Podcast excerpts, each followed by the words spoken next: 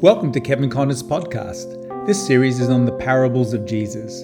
A terrific companion to this teaching is Kevin's best selling book, Mystery Parables of the Kingdom, available in paperback, hardcover, and ebook formats from Amazon in your area, or as an immediate PDF download from the shop at kevinconner.org.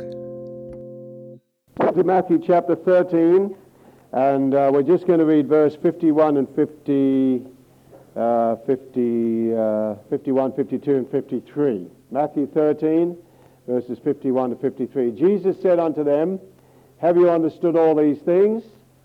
And may I ask the same question, have you understood what I've been doing on the seven parables of the kingdom? How many would say yes? How many would say no? How many are scared to say no? I hope you have understood these things. And they say unto him, What's the answer? Yes, Lord. Yes, Kevin. Okay. Then said he unto them, Therefore every scribe which is instructed unto the kingdom of heaven is like unto a man that is an householder, uh, a steward really, like a householder, who brings out the right portion for his household, which bringeth forth out of his treasure things both new and old. Things from the New Testament, things from the Old Testament, things new and old, because how many know the Bible is a treasure house? So every man, every scribe, a teacher, instructor, which is instructed under the kingdom of heaven, is like a man. He's a household. He brings out of his treasure, and we're looking at the Bible as the treasure. Things new and old, New Testament, Old Testament. The total Bible is a treasure house, particularly when it comes to the revelation of the kingdom. All right, now what we want to do tonight, in the next number of weeks, we said there are uh, 12 Kingdom of Heaven parables altogether in Matthew, and we've worked through seven of them and uh, haven't exhausted them, but we didn't want to exhaust you.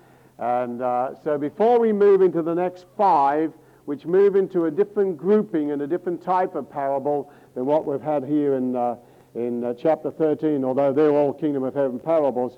But before we move into that, I want to sort of pull some loose ends together of what we've done in Matthew chapter 13. All right, now, Jesus is talking about a scribe being instructed under the kingdom of heaven. Now, what I want to do here, uh, as we bring everything together, I want to give you at least seven important facts about the kingdom, and uh, then uh, sort of bring together what we've been doing in the, uh, in the parables here. So this is what we're going to be working through here tonight, all right? Summarizing parables of the kingdom. So we've got the kingdom of God, the kingdom here, and we want to look at the kingdom, particularly as we've been uh, looking at the at the parables here, and this is not the scale, okay? So if you're taking down notes, let's try something else that's got more anointing in it than that. let's run out of anointing. Let's try this one. All right, this is not the scale. So what we're looking at here is, first of all, kingdom past. And then, because of what we've been on in the parables of the kingdom, we'll enlarge this a little bit. Kingdom present. And then, just uh, we won't be able to do this tonight because that's the most dangerous area. Uh, the kingdom future. I have to say that for those of you who are already in the millennial kingdom and enjoying your thousand years rest. I'm looking forward to mine. Everybody said amen? All right, so I want to give you seven important facts about the kingdom of God and listen carefully. I'm going to make you look at the scriptures tonight as we sort of bring a lot of loose ends together. All right, let's go to fact number one about the kingdom Psalm 145. Psalm 145. So I just want you to sort of put down as we work through these uh, very important scriptures seven most important things about the kingdom of God, and then we'll sort of uh, bring the parables together, okay? Psalm 145, and uh, we'll pick up in verse 10 through to 13. Psalm 145, verses 10 through to 13. And uh, this is a psalm of David, a psalm of praise. And so he says, All thy works shall praise thee, O Lord, and thy saints shall bless thee. All the saints said, Amen. And bless the Lord. They shall speak of the glory of thy kingdom and talk of thy power. I've circled in my Bible three words there. They shall speak of the glory of thy kingdom and talk of thy power. What does Jesus close the disciples' prayer with? For thine is the kingdom, the power, and the glory. Okay, so those three words are here. So the saints, they'll bless the Lord, they'll praise the Lord, they'll bless the Lord, and they'll speak of the glory of your kingdom and talk of your power. For thine is the kingdom, the power, and the glory. To make known to the sons of men his mighty acts and the glorious majesty of his kingdom. Thy kingdom is an everlasting kingdom. Margin of uh, All King James says, Thy kingdom is the kingdom of all ages. Thy kingdom is an everlasting kingdom, and thy dominion endureth throughout all generations. Fact number one is the kingdom of God is an everlasting kingdom. Everybody say that with me. The kingdom of God is an everlasting kingdom. All right, so let's add to our little famous diagram here. Really important to remember this. The kingdom of God is everlasting. There's never been a time when there has not been a kingdom. So on this part, we'll put this down as eternity. From eternity to eternity, God has a kingdom. The kingdom of God is everlasting from eternity to eternity. So the kingdom of God is an everlasting kingdom. That's fact number one, very important. Now, this has to do with the kingdom in time, okay? The kingdom in time. All right, now, as we've said on previous occasions, time is just a little fragment of eternity in which God is working out his purposes in relation to earth. So, in relation to the kingdom in relation to earth, we see kingdom past, kingdom present, kingdom future in relation to earth. But there's always been a kingdom. So, the kingdom of God is an everlasting kingdom. That's really important. And I say that, and I, can't, I have to watch I don't get onto too many tributaries here, because of ultra dispensationalists, Scofield, who's dead and knows better now, and if you've got a Scofield Bible, I'll forgive you, Ah, because uh, I've got one too. It was, it was my mother-in-law's. Okay, so uh, he ultra dispensationalized the kingdom and stuck the kingdom entirely future as a Jewish kingdom. That'll mean something to some of you who are not from the Dark Ages, or who are from the Dark Ages, should say. Okay, 2 Peter chapter 1 and verse 11, put in conjunction with that thought. It repeats the same thing, so this is still number one here. So 2 Peter chapter 1 and verse 11. For so an entrance shall be ministered unto you abundantly into the everlasting kingdom of our Lord and Savior Jesus Christ. So, everlasting kingdom. So, one scripture from the Old Testament, one from the New. The kingdom of God is an everlasting kingdom. All right, fact number two. Let's turn to 2 Timothy chapter 4 and verse 18. Fact number two about the kingdom. 2 Timothy chapter 4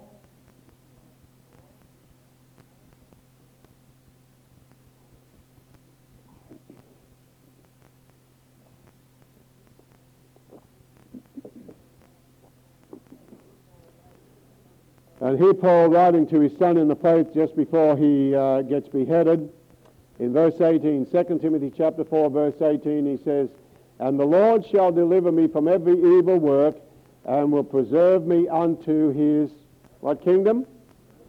Heavenly kingdom. Okay, so fact number two, the kingdom of God is a heavenly kingdom. Now you have to keep what I'm saying in mind because when we get to this part here, when John the Baptist and Jesus came saying, Repent, the kingdom of heaven is at hand. What is in their mind? Okay, so the kingdom of God, fact number one, is an everlasting kingdom. Fact number two, kingdom of God is a heavenly kingdom.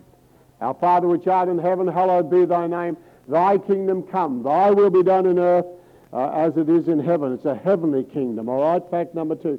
Fact number three, let's turn to Hebrews chapter 12. These are just very important facts about the kingdom.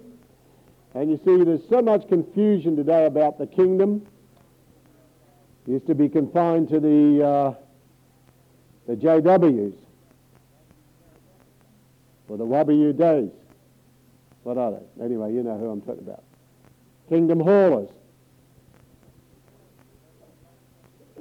And we let them rob us of the kingdom. All right, fact number three, Hebrews 12, verse 28. And listen to what it says here. I'll read from verse 26 to uh, lead into it. Or verse 25 to lead into it, should I say. See then that you refuse not him that speaketh, for if they escape not who, who refused him that spake on earth, much more shall not we escape if we turn away from him that speaketh from heaven, whose voice then shook the earth, but now with promise, saying, Yet once more I shake not the earth only, but also heaven. And this word, yet once more, signifies the removing of those things that are shaken or may be shaken, as of things that are made, that those things which cannot be shaken may remain.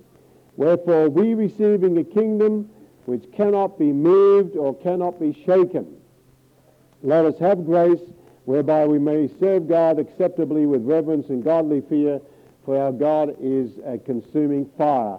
Fact number three, the kingdom of God is an unshakable, it's an immovable kingdom. Can you say hallelujah? So it's an unshakable kingdom, it's an everlasting kingdom, it's a heavenly kingdom, it's an unshakable kingdom. Everything else is going to be shaken that can be shaken, but the kingdom of God is unshakable.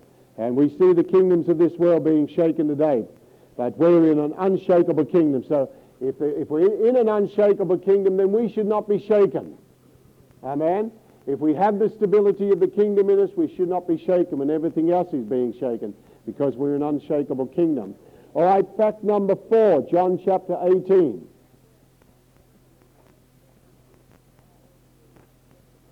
What I'm giving you about seven of the most important truths about the kingdom because uh, other scriptures on the kingdom fall under these categories if we get these right. So John chapter 18. John chapter 18. Jesus is uh, standing before Pilate, and Pilate's having to make the decision whether to crucify Jesus or not. So uh, in verse 33, John chapter 18, verse 33, then Pilate entered into the judgment hall again and called Jesus and said unto him, Are you the king of the Jews? Jesus answered him, Sayest thou this thing of yourself, or did others tell it thee of me? Pilate answered, and you can guess how he answered, Am I a Jew? Your own nation and the chief priests have delivered you to me. What have you done? And listen to Jesus' answer. Jesus answered, My kingdom is not of this world. If my kingdom were of this world, then would my servants fight that I should not be delivered to the Jews. But now is my kingdom not from hence, it's not from here. Pilate therefore said unto him, Are you a king then? And remember, Jesus didn't look like a king, being scourged and spat upon and mocked. Jesus answered, Thou sayest that I am a king. To this end was I born, and for this cause came I into the world, that I should bear witness unto the truth. Everyone that is of the truth heareth my voice. Pilate said unto him, What is truth? And the tragedy was in the next chapter, Pilate took a basin and tried to wash his hands of the truth. But as been well said, you can crucify the truth in the tomb, but God will blast a resurrection hole into the tomb and raise the truth from the dead. Hallelujah. We can do nothing against the truth, Paul said. So men may crucify the truth, wash their hands of it, bury it in the tomb, God will raise truth from the dead. We don't have to ta- uh, defend truth. Paul says we can do nothing against the truth. The truth is capable of defending himself. Amen?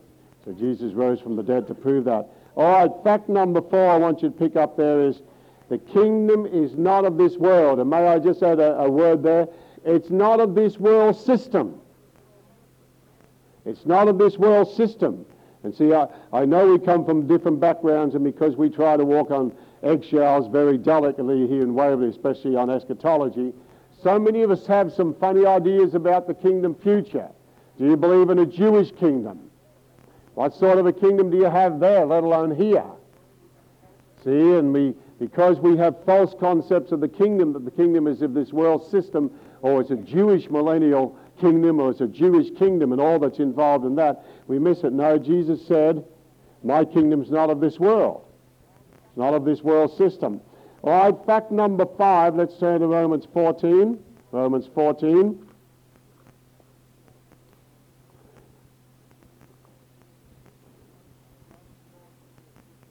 Now, in Romans 14, a scripture that we uh, used to sing once, uh, we have here in Romans 14 and verse 17 the character of the kingdom. Now, how many know that a kingdom always takes on the character of the king? Whatever the king is like, the kingdom will be like. So the kingdom takes on the character of the kingdom, of the king. So that's the, that's the thing I want you to pick up here, the character of the kingdom. And in verse 17 it says, For the kingdom of God is not meat and drink, but what is it? Righteousness, peace, and joy in the Holy Spirit. And it's always in that order. Now, who's the king of the kingdom? Okay, the Lord Jesus Christ. And uh, try and give me some other name for him that's found in Hebrews chapter 7. Just uh, get your pure mind stirred up by way of remembrance here. Kingdom of God is not meat and drink, but it's righteousness and peace. Okay, so the moment I think of righteousness and peace, who do I think of uh, as uh, a mysterious person that appeared to Abraham? Melchizedek. Everybody say it with me.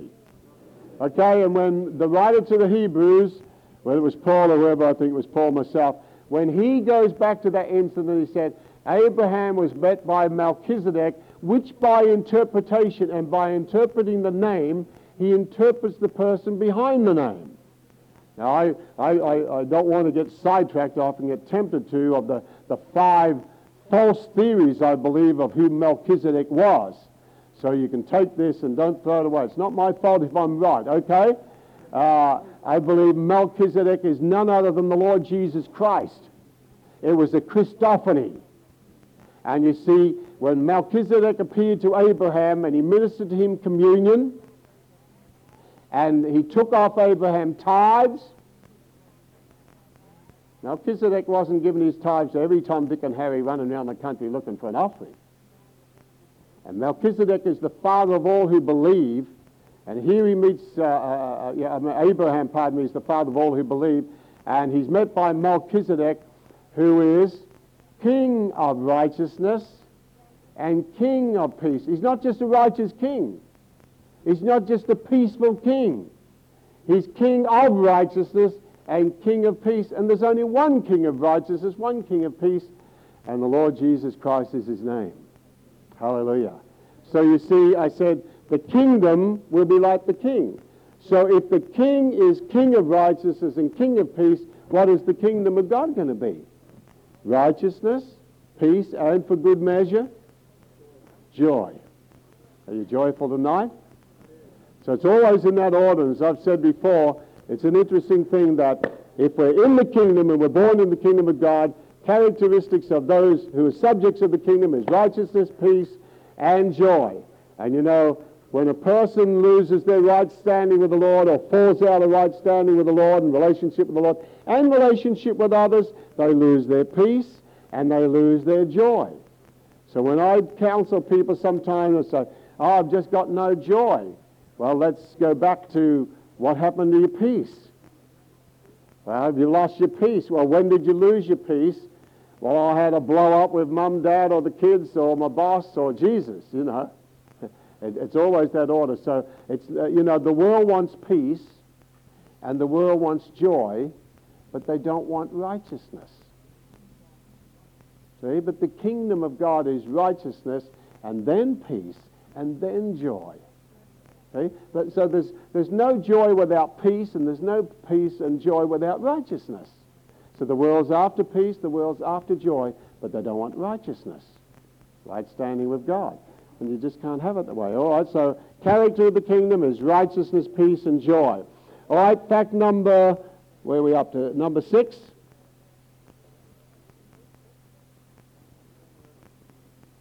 And I want you to turn over to uh, Matthew chapter 3. Matthew chapter 3.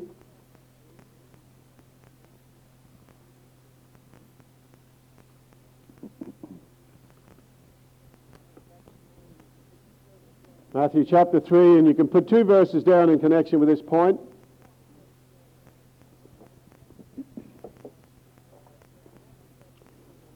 All right, uh, Matthew chapter 3, verses 1 and 2, and then we'll connect that up with Matthew 4 and verse 17. So, Matthew 3, verse 1 and 2. In those days came John the Baptist, preaching in the wilderness of Judea, and saying, Repent ye, for the kingdom of heaven is at hand. And then Jesus confirms the same thought in Matthew 4 17. From that time, Jesus began to preach and to say, Repent, for the kingdom of heaven is at hand. All right, so the next fact you have here is that repentance is the gateway to the kingdom. Okay, now let's uh, follow the progression of thought we're looking at. Number one, the kingdom of God is an everlasting kingdom. Have that confirmed in Old and New Testament. Number two, kingdom of God is a heavenly kingdom. Number three, the kingdom of God is an unshakable kingdom. Number four, the kingdom of God is not of this world system. Number five, the character of the kingdom is righteousness, peace, and joy. The character of the kingdom takes on the character of the king. And number six, repentance is the gateway to the kingdom. Okay, repentance is the gateway. Now, it doesn't bring you into the kingdom, it brings you to the gate. It's the gate of the kingdom. That's what I probably should say. Gateway or the gate of the kingdom. So, John the Baptist and Jesus say, Repent, for the kingdom of heaven is at hand. So repentance is the gate to the kingdom. Now turn over to John chapter 3 for fact number 7. And we're familiar with this uh, passage, but just uh, uh, bringing it uh, here systematically. John chapter 3, and this is fact number 7. And for your notes, you can put down verses 1 through to 8. John chapter 3, verses 1 through to 8. And we'll just read verse 3 and verse 5, the relevant verses. Jesus talking to Nicodemus. And Jesus answered and said unto him, Verily, verily, I say unto you, except a man be born again, or literally born from above, he cannot see the kingdom of God. And then verse uh, 5 just changes the word see to the word enter. Jesus answered, Verily, verily, I say unto you, except a man be born of water and of the Spirit, he cannot enter into the kingdom of God. So in verse 3 and verse 5, the emphasis in verse 3 is, except a man be born again or born from above, he cannot see the kingdom of God. In verse 5, except a man be born of water and the Spirit, he cannot enter into the kingdom of God. So seeing the kingdom, entering into the kingdom. So fact number uh, 7 is the only way to get into the kingdom is by being born again. So repentance brings you to the gate, but it's new birth that ushers you into the kingdom, except a man be born again. So, seven important facts there. Kingdom is an everlasting kingdom, number one. Number two, the kingdom is a heavenly, heavenly kingdom. Number three, it's an unshakable kingdom. Number four, kingdom is not of this world system. Number five, the character of the kingdom is righteousness, peace, and joy. And number six, repentance is the gateway to the kingdom. And number seven, uh, we have to be born again. A new birth brings us into the kingdom. Can we all say amen to those scriptures? All right, now, as we look at uh, what's happened here, um, and watching the time, the kingdom past, now we're looking at the kingdom in relation to earth. So, kingdom is an everlasting kingdom, but in relation to earth. So, the kingdom past was manifest first in the nation of Israel. Now, I'm going to put something on the overhead that I can't fit here. And then, as we're being seen together, the kingdom in its present expression is manifest in the church. And then the kingdom in its future expression will be manifest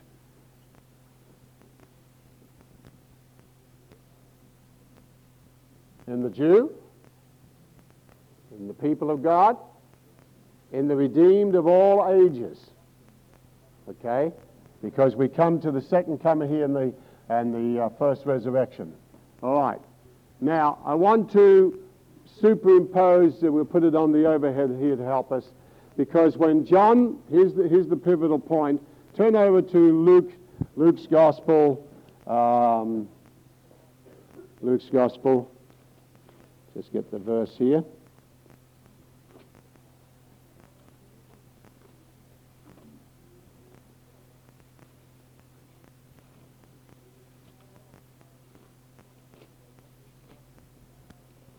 Everybody got Luke's gospel? Trying to find the verse I want. Somebody may help me about uh, the kingdom of God. The, uh, the law and the prophets were until John. Anybody remember that verse for me?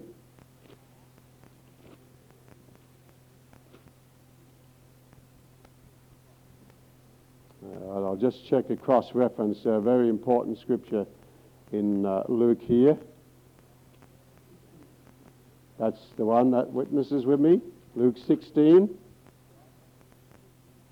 16, that's right. Okay, so Luke 16, 16. The law and the prophets were until John. Since that time, the kingdom of God is preached, and every man presseth into it. So, under the kingdom past in the nation of Israel, we have the law and the prophets. And since that time, the kingdom, because John the Baptist came, repent, the kingdom of heaven is at hand. And then Jesus confirms the same message repent, the kingdom of heaven is at hand.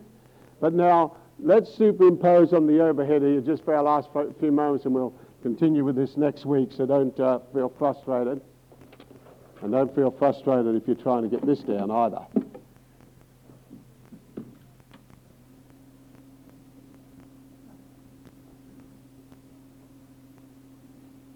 You want to look at him that way? Or you want to lay him down? I'll lay him down.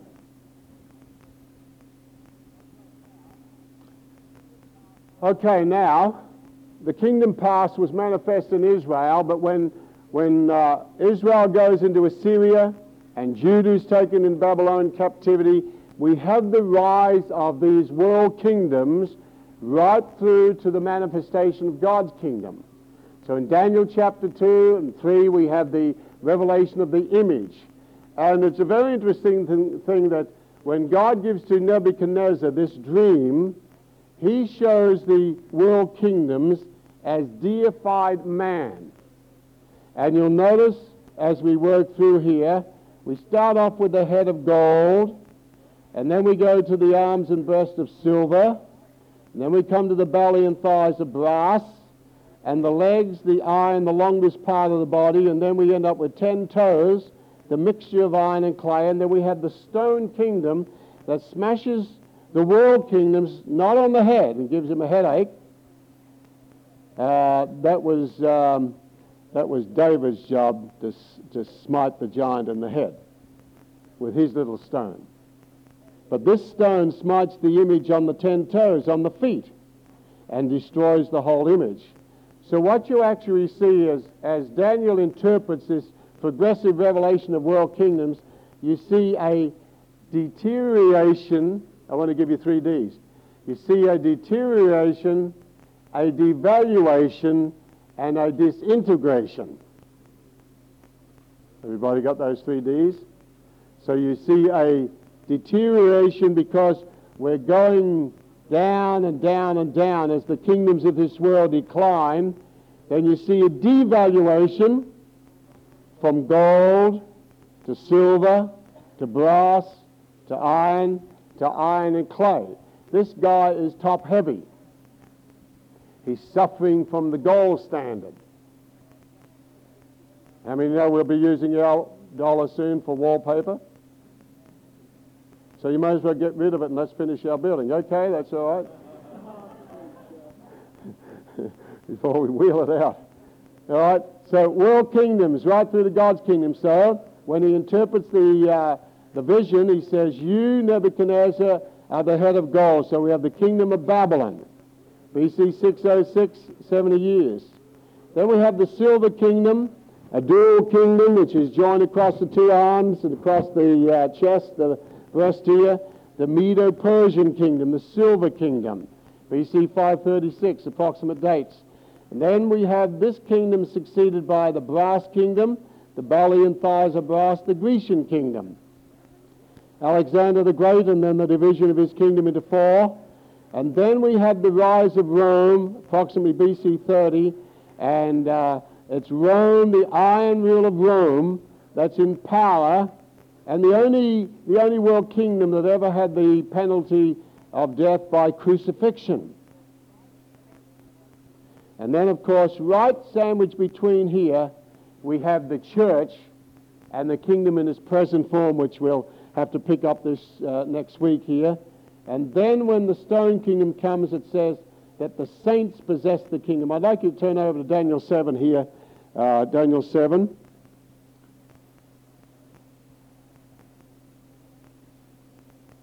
Daniel chapter 7.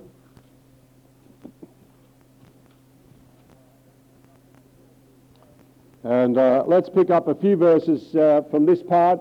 Uh, verse 13, Daniel 7, verse 13.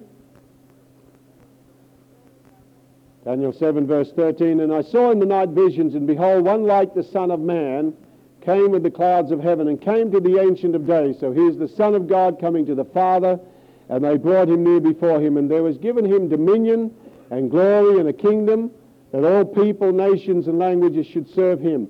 His dominion is an everlasting dominion which shall not pass away, as did all these kingdoms. And his kingdom that which shall not be destroyed, as all these kingdoms were and will be. Then in verse uh, 17 he says, These great beasts which, you, uh, which are four, are four kings which shall arise out of the earth, but the saints of the Most High shall take the kingdom and possess the kingdom forever. And just to make sure you got it, even forever and ever. How many are saints here tonight? How many believe the saints are going to take the kingdom? and possess it forever and ever and ever and ever. All right, then in verse uh, 22 he says, uh, 21, the little horn made war with the saints, prevail against them. Actually, I don't want to be in that bunch. I want to be an overcomer, not overcome. Amen? Until the Ancient of Days came and judgment was given to the saints of the Most High, and the time came that the saints possessed the kingdom. That's the whole issue, the saints possessing the kingdom. In verse 27, and the kingdom and dominion and the greatness of the kingdom under the whole heaven shall be given to the people of the saints most of the Most High, whose kingdom is an everlasting kingdom, and all dominions shall serve and obey him. All right, now, we'll have to finish on this, but let's pick this up now. Just imagine that that diagram, the kingdom of God in Israel in the past, and then after the captivity of the house of Israel to Assyria and the house of Judah to Babylon, then we see the rise of these world kingdoms. Now, what kingdom was in power when Jesus came? Rome. And remember the longest part of the body of the legs. Well, they are my body anyway.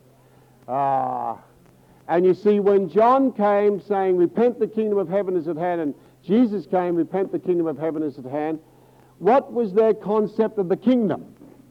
And you see, here was the real problem.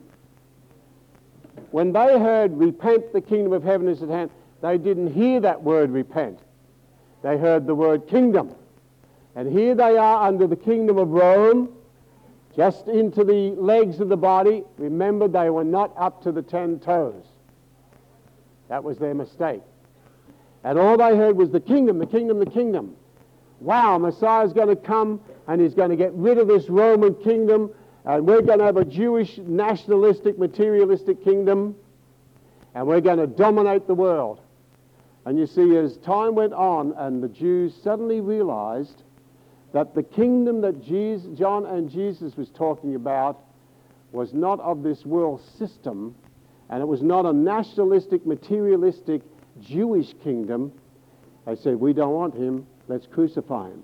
They didn't like the word repentance, and they ended up saying, We have no king but Caesar, and they rejected their king all because they had a wrong concept, a nationalistic, a materialistic concept of the kingdom. And you see, as I finish here, and we'll pick it up next week, the tragedy is that just what happened at the first coming, that the Jewish nation as a whole had a false concept about the kingdom, thinking it was nationalistic, materialistic, militaristic. That happened at the first coming.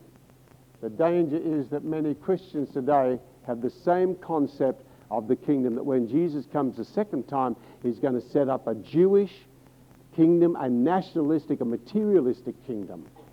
No, Scripture shows us his kingdom is a heavenly kingdom. It's not of this world kingdom.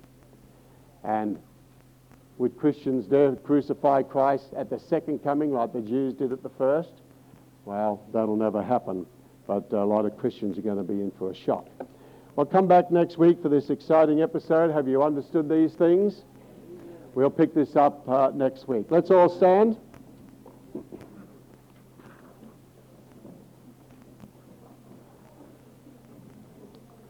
Let's just close in prayer. Father, we thank you for the uh, understanding of your kingdom, that your kingdom is an everlasting kingdom, it's an unshakable kingdom, Lord, and it's a heavenly kingdom. It's not of this world system. Be sure to visit kevinconner.org for more information about Kevin, his books, and his ministry.